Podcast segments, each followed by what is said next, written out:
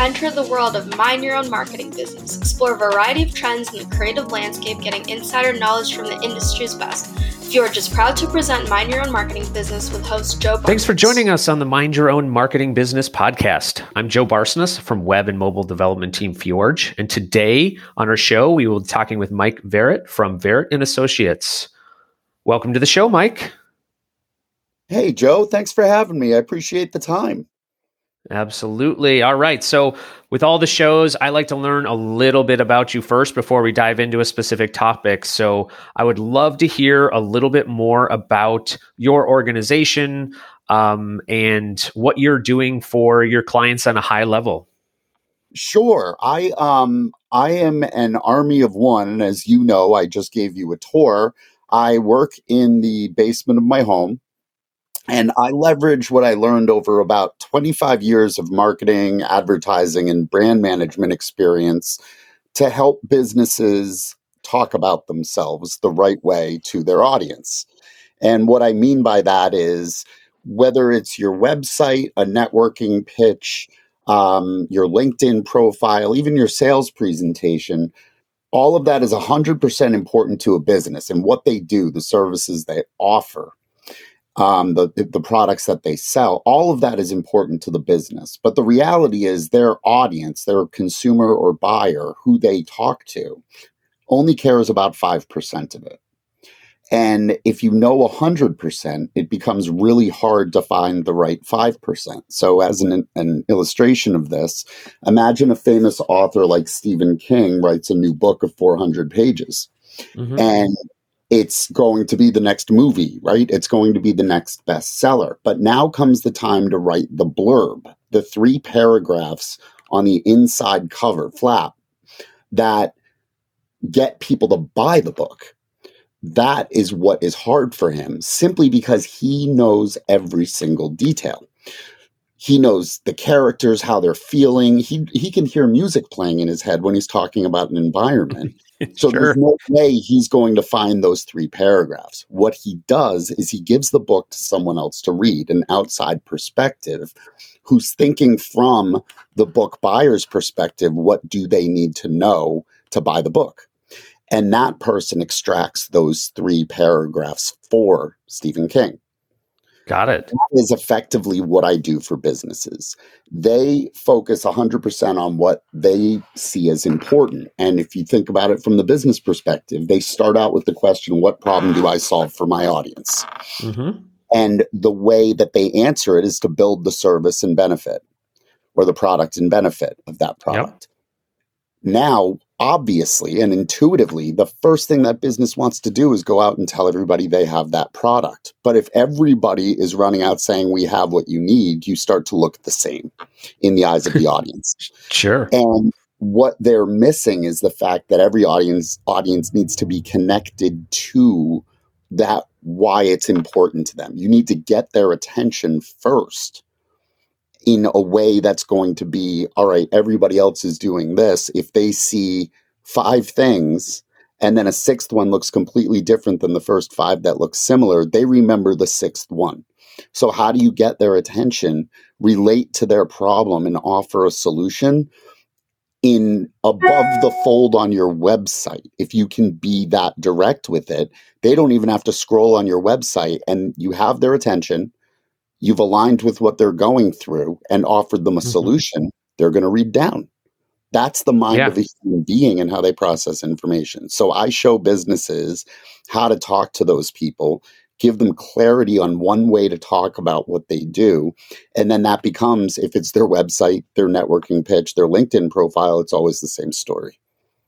I love it. I have one quick question for you. Have you ever written a three-paragraph blurb for a book? I have not. However, got it. The approach would not be unlike what if someone asked me to write it for a business. So I think that's where I see the similarity. But no, I've never been asked to read a book and write the blurb. I was just curious. I mean, it's just a fun question to ask. I assumed the answer was no, but just curious if it was like maybe that group of people gets together every Friday night and talks about how to simplify things. So maybe I'll change my title to Business Blurbist. Yeah, there you go. So One other question I have kind of about just like general about how you got to where you are. Like a lot of times myself and others have curiosity about like, you're probably working for organizations over your 25 years. Like what made you like go, I think I have something here. I'm going to take it on my own or start a small business. Like what was that decision point? Were you frustrated? Like what was the situation and how did it go? So my career was always in the marketing and advertising agency world and client services. Okay. So my job was, a lot of people think of it as note passing almost. You manage the client and communicate what they need to creative. Creative does it. You communicate it back is like within the industry is almost not a stigma, but that's the joke about client service. And from my perspective, I could talk to anybody. It didn't matter if it was the client, if it was creative, if it was on set at a commercial shoot, I could talk production. I had a knack for just being able to adapt to what I needed to communicate in terms of who I was talking about to. Okay. So that was what I always did. And then my last assignment was on site at Hasbro Toys and Games, which is located in Rhode Island. And I was there for 5 years as their account director, and then the organization hired me. So there was this weird transition point where I'm, of course, not sure why they hired me, but there was this weird transition point where I went from working in this world of advertising where I know exactly what I'm doing and being infused into a Fortune 500 company that's just full of master's degree grads or holders, I should say, who would eat their young to get ahead in business. It's a completely different culture on that side than it is on the agency side. And here I am with 20 years. That's what I knew how to do.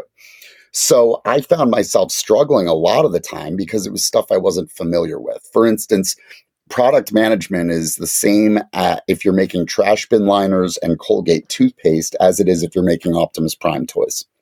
It's a process. It's a system, a manufacturing philosophy and science. I have no interest in any of that, but that was my role in a lot of cases, was senior product manager or whatever my title was.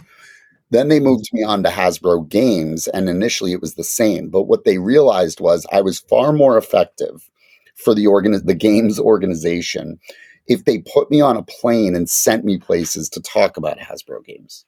So 30% of the year, my job was get on a plane and go to Hong Kong Toy Fair, or Germany for this, or Mumbai for an internal branding summit. All of these things where my job was the face of Hasbro Games to our buyers, internal teams, and even in some cases, consumers. Sure. So that for 3 years is what I did then. But I was still, remember, I was miserable. This was like a 7-year master's degree that I earned through being miserable at work. And now October 18 rolls around, the stock is down.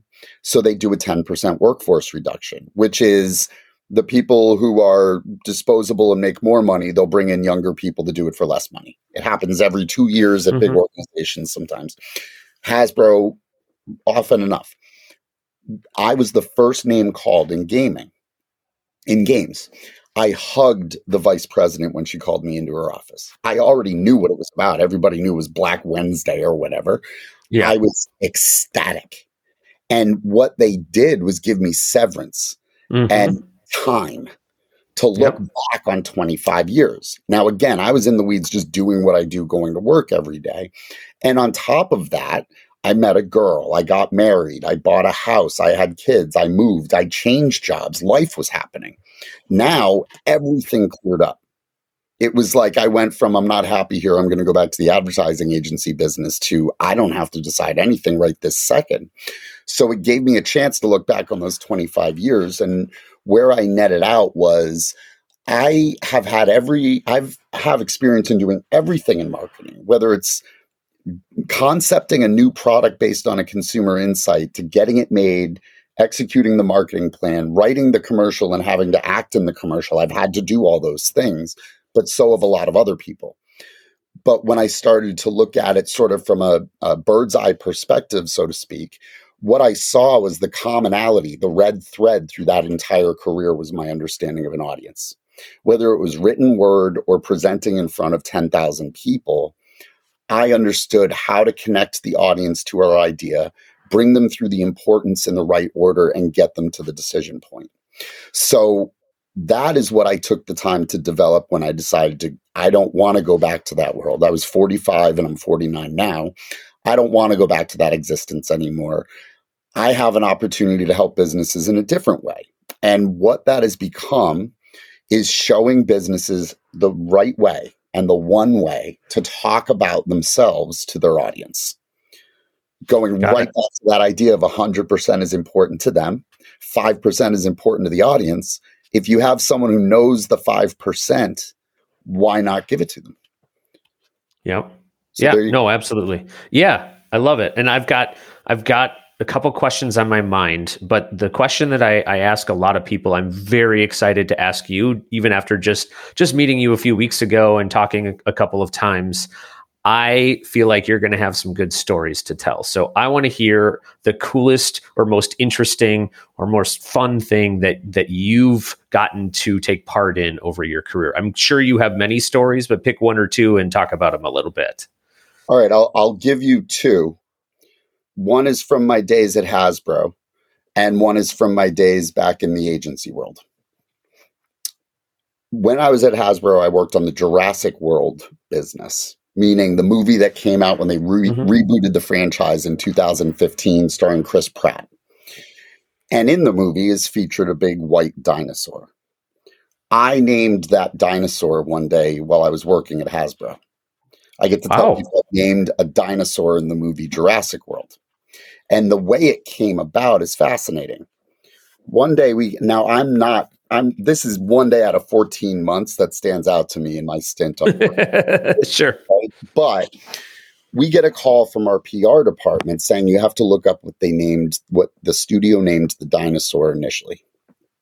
What they named the dinosaur in the movie. It's Diabolus Rex. So we look up Diabolus Rex, and the only image that filled our Google image search was the outgoing president of the Church of Satan. Went by that name. And I mean, if you were to look up that name now on Google, you'd see sketches of a dinosaur and this guy's face in the Matrix. But his face was the only thing that showed up. So immediately we call the studio and we say, listen, you can't name it that. We're selling, it's not just us, it's all of your licensees that are kid targeted are selling to 4-year-olds and their moms. They can't go look up Diabolus Rex and see this.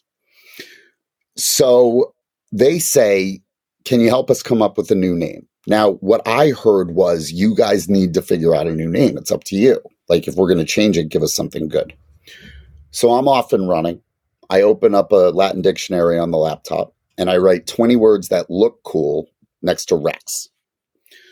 I go back and find them after that, and Rex or Diabolus, excuse me. The word Indominus means, roughly translated, indomitable or unconquerable. Now, I'm sorry if it's spoiling a movie from 6 years ago, but the dinosaur dies in the end. The bad guy gets his in the end.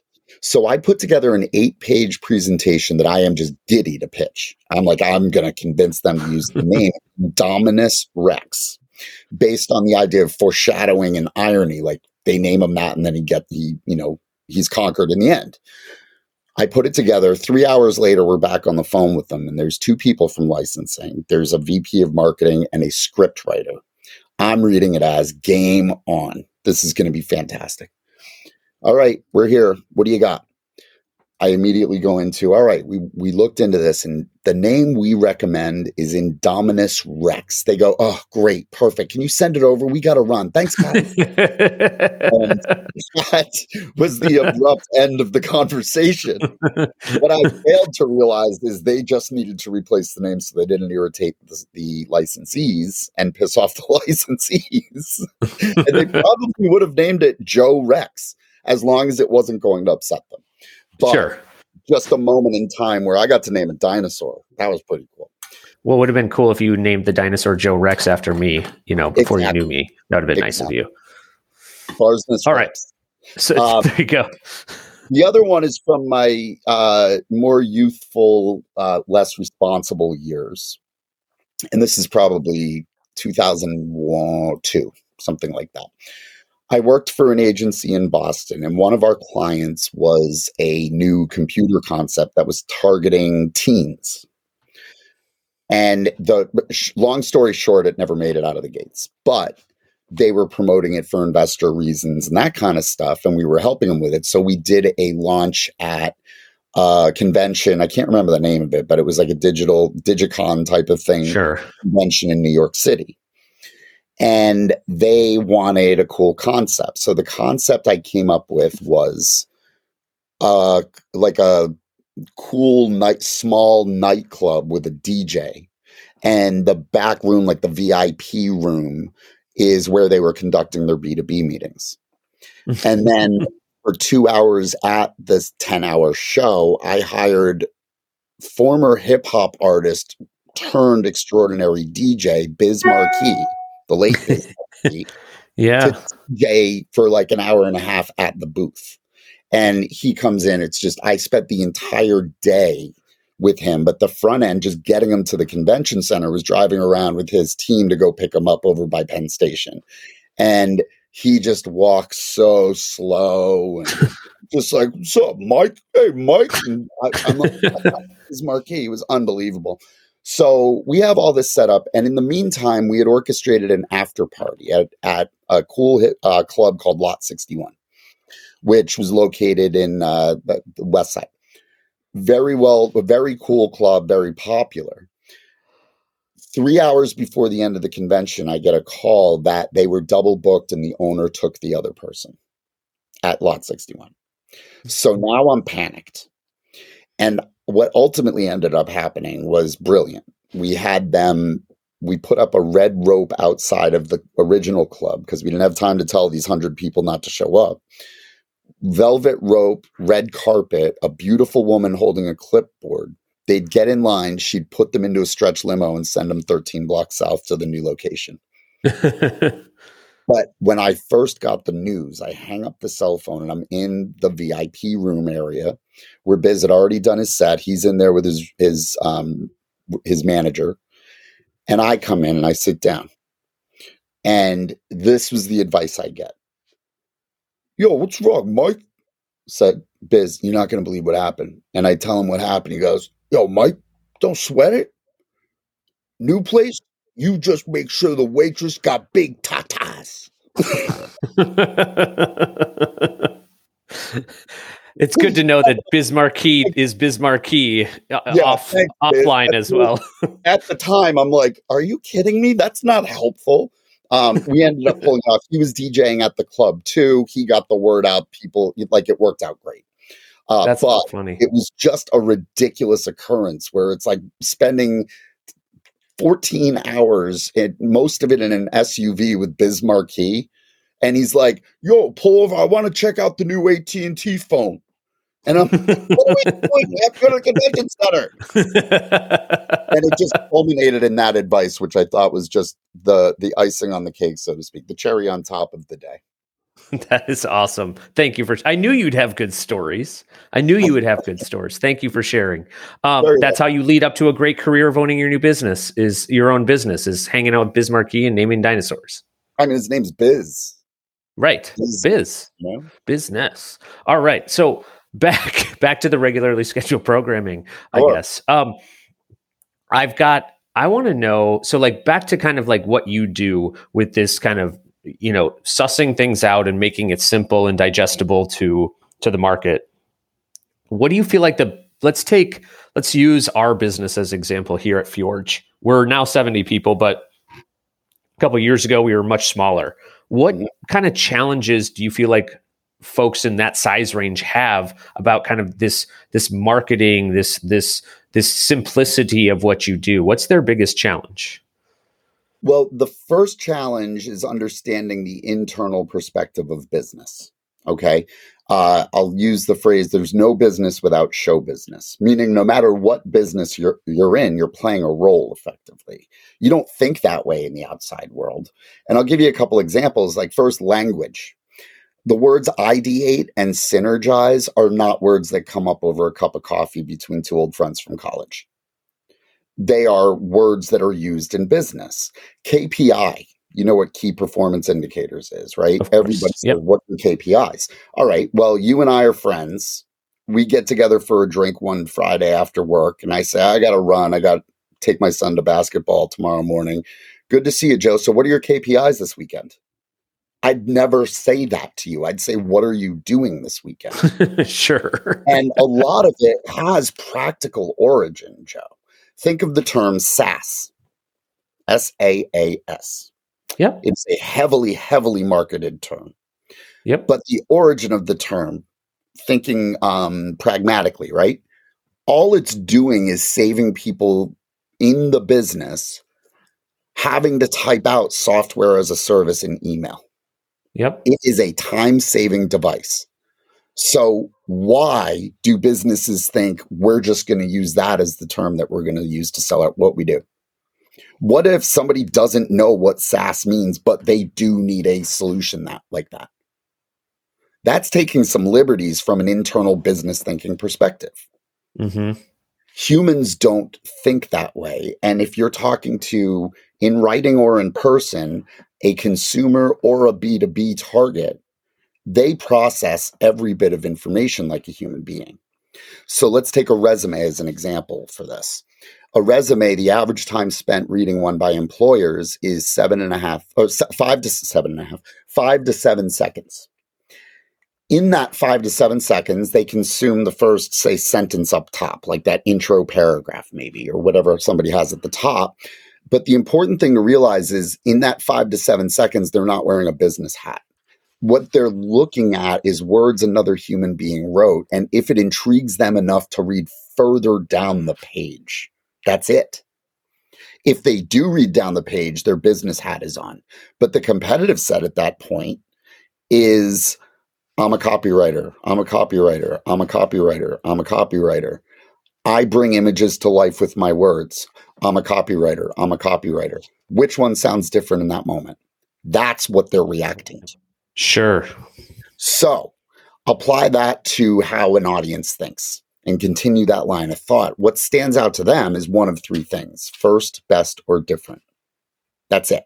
First and best, tough to come by. Different is not. Different is understanding that if everybody is out there saying the same thing and you connect with them differently in their point of need, at their time of need and in their point of looking, they're going to look at you. And the next step to understand is when they do look at you, if all they see is services again, you look just like everyone else again. So how do you get your audience's attention and take them through the value of your solution and get them to the benefits and make a decision on their terms and in an order that they understand? It's like a book. If you write a book and I give you page 12, you know what page 12 means. But mm-hmm. pages 1 through 11 were written by you. You have context. An audience doesn't. They sure. don't have that context, so you have to give them the pages in order. Effectively, the business sees it one way because everything's important. They're thinking, especially the target we're talking about, smaller businesses, they do not have departments to manage everything, which means the leader is ultimately responsible for making sure all this stuff gets done. And all of that clouds the waters for what do we need to say to party A to get them to make purchase B. Sure. And can I go a little outside the bounds here and say that maybe you could give an example of this process, or maybe we could come up with an example and you could apply this pretty quickly? Is that something we can do in a couple minutes? Absolutely. All right. What do you need? What do you need first from me? Well, the first thing I want to explain is the order of information. Okay. So I use a very simple and quick architecture for how to organize a sequence of what the audience needs to know in order. Mm-hmm. And it's predicated on answering questions. Sure. Those questions are asked by your audience and they sound one-sided. It sounds like this. So what do you do? Oh, that's interesting. Tell me more about that. And how do you help them? How does that work? What do they experience? How are they better off afterwards? What are the benefits? Can you prove it works? Have you done this before? You know what? Yeah, let's set up a meeting. That is the order of information that somebody would need to like connect, get their attention, show them who you help, give them a simple solution, show them how you solve the problem, the experiences during that solution or services, the benefits, how they're better off afterwards relates to the challenge they were having. And then the seventh piece, validation, prove it works. They're just about there. They just want to see a second opinion. And then sure. A call to action. What do you want me to do next? That is the structure that I base it on. So when I'm speaking to a client or even a group in a networking event, I will ask, after explaining it, I'll ask people, okay, tell me what you do. And especially in a networking event, they're pre-programmed to give me their elevator pitch. And what you'll notice probably from now on is if you're in a networking event, pay attention to how many people start their elevator pitch in the first 5 to 7 seconds with literally and functionally what they do. I'm an accountant. I own a PR firm. I'm a real estate agent. You are going to remember that person's name and real estate agent at best. You won't remember anything else they say, but more importantly, see how many people in the group start that way. And I'm willing to bet it's about 90%. Sure. That all looks alike. So what I do is have them give me that pitch, and then I restructure it based on how I'm thinking in terms of that order of information. I restructure it and give it back to them. So what Got we it. Can do is you give me an elevator pitch of any sort, or even a profession, if you want to say what you do and who you serve. Yeah. And I'll give you my thoughts on what an audience needs to hear to get their attention on it. Yeah, let's try it. Can we do myself and, sure. and my team or whatever it is? Does that work? Yeah, I'll just bill you after the podcast is over. That's no problem. And then I'll bill you back for the podcast. And then we'll be even. Good deal. All right, let's do it. So I guess I would say I'm Joe Barsness. I do, I work in the business sales side, and our company is Fjorge, and our focus is we sell web development services mostly to creative agencies. I know that wasn't my actual pitch. I'm just giving you the technical information. Yep. And it's, I'm sorry, just say what services to creative agencies? So we sell web development services to creative agencies. Okay. And give me a case, like a creative agency needs you to do what for them? Yeah, let's give an example. The Mall of America, huge mall in Minnesota where we are in Minneapolis. Yep. And we did the coding of the website, but an agency in the Twin Cities did the design and the marketing aspect of it. Got it. So from my perspective, you've got an agency that can come up with beautiful visuals, but they don't know how to bring it to life in a modern day environment. If you went back to Mad Men, it would be simple, right? It's going to be a poster yes. or a newspaper ad. Dynamics have changed. And with that, there's been specialization, meaning let's take a creative person and a programmer. Yep. There is no way that they have the same personality. Does that make sense? Right. 100%. So you've got this dichotomy of what's needed no longer aligns. Like instead of a typesetter at a print house, which thinks the exact same way as a creative agency does, as a web programmer does for a creative agency now, a creative agency never set their own type. Right. They would reach out to the scientific specialists, right? So the first thing I want to know is Mall of America. If you want that site to represent, if you want that visual experience to come to life, welcome to our world of ones and zeros. Right. That's what I would say. I love it. Because your image can be the most powerful thing in the world, but if it doesn't live up to what a customer's expectation is of what a place like Mall of America should represent online, it cheapens your brand. And it's all ones and zeros in the background. We know how to do it. You don't. Right. I love it. You do some good work quickly. I love it. I'm smiling ear to ear, genuinely. I told you, it's an intriguing. I hear 5% of what you're talking about. Yeah. If I'm sitting as the audience and I'm thinking about what is Mall of America expecting of their agency? They are expecting that this thing hums and it's sophisticated and gives people a reason to come to a mall the size of a city, especially after COVID. Yep. So what does that site need to do? It needs to operate perfectly and engage people. Yep. And I don't know any creative agency that can pull that off without your help. Yep. So there you go. Works. Love it. I'm going to use that, and then I'll tell you about all my success. So, but thanks for doing that, Mike. And unfortunately, although I want to keep talking to you, that's all the time we have for today on Mind Your Own Marketing Business. Thank you so much for doing this, Mike. What is the best way for people to find you? Well, first off, thank you for having me. I love these opportunities to talk about what I do and how I think. And I'm sure my clients don't appreciate me doing it to them all the time. So I never say, I'm always very grateful for someone handing me a microphone. The easiest two ways to get in touch with me. One is on LinkedIn. I'm on LinkedIn all of the time. Just look up Mike Verrett, Verrett. And the other way is just my website. You can find out more about me there as well. It's well, I don't need to say that part, I suppose. It's verrettandassociates.com. And perfect. I am on Monday launching it. Available at the website will be my newly launched course titled Elevator Pitch Repair Manual or Course. Your elevator is out of order. And the idea being getting people to think this way and being able to do it themselves in a virtual product. So you'll find that there too, if you're interested. And by the time anybody is listening to this, I'm sure it's already there, because it won't be by Monday when we get this out, but it'll be in a week or so. So as you're listening to this, go there now. It'll be there. And thank you to all of our listeners for joining us. You can download episodes of our program by going to fjorgedigital.com/mindyourownmarketingbusiness or subscribing to the show on iTunes, Stitcher, and iHeartRadio. Thank you again so much, Mike. Appreciate it. Oh, thank you. And I had a blast.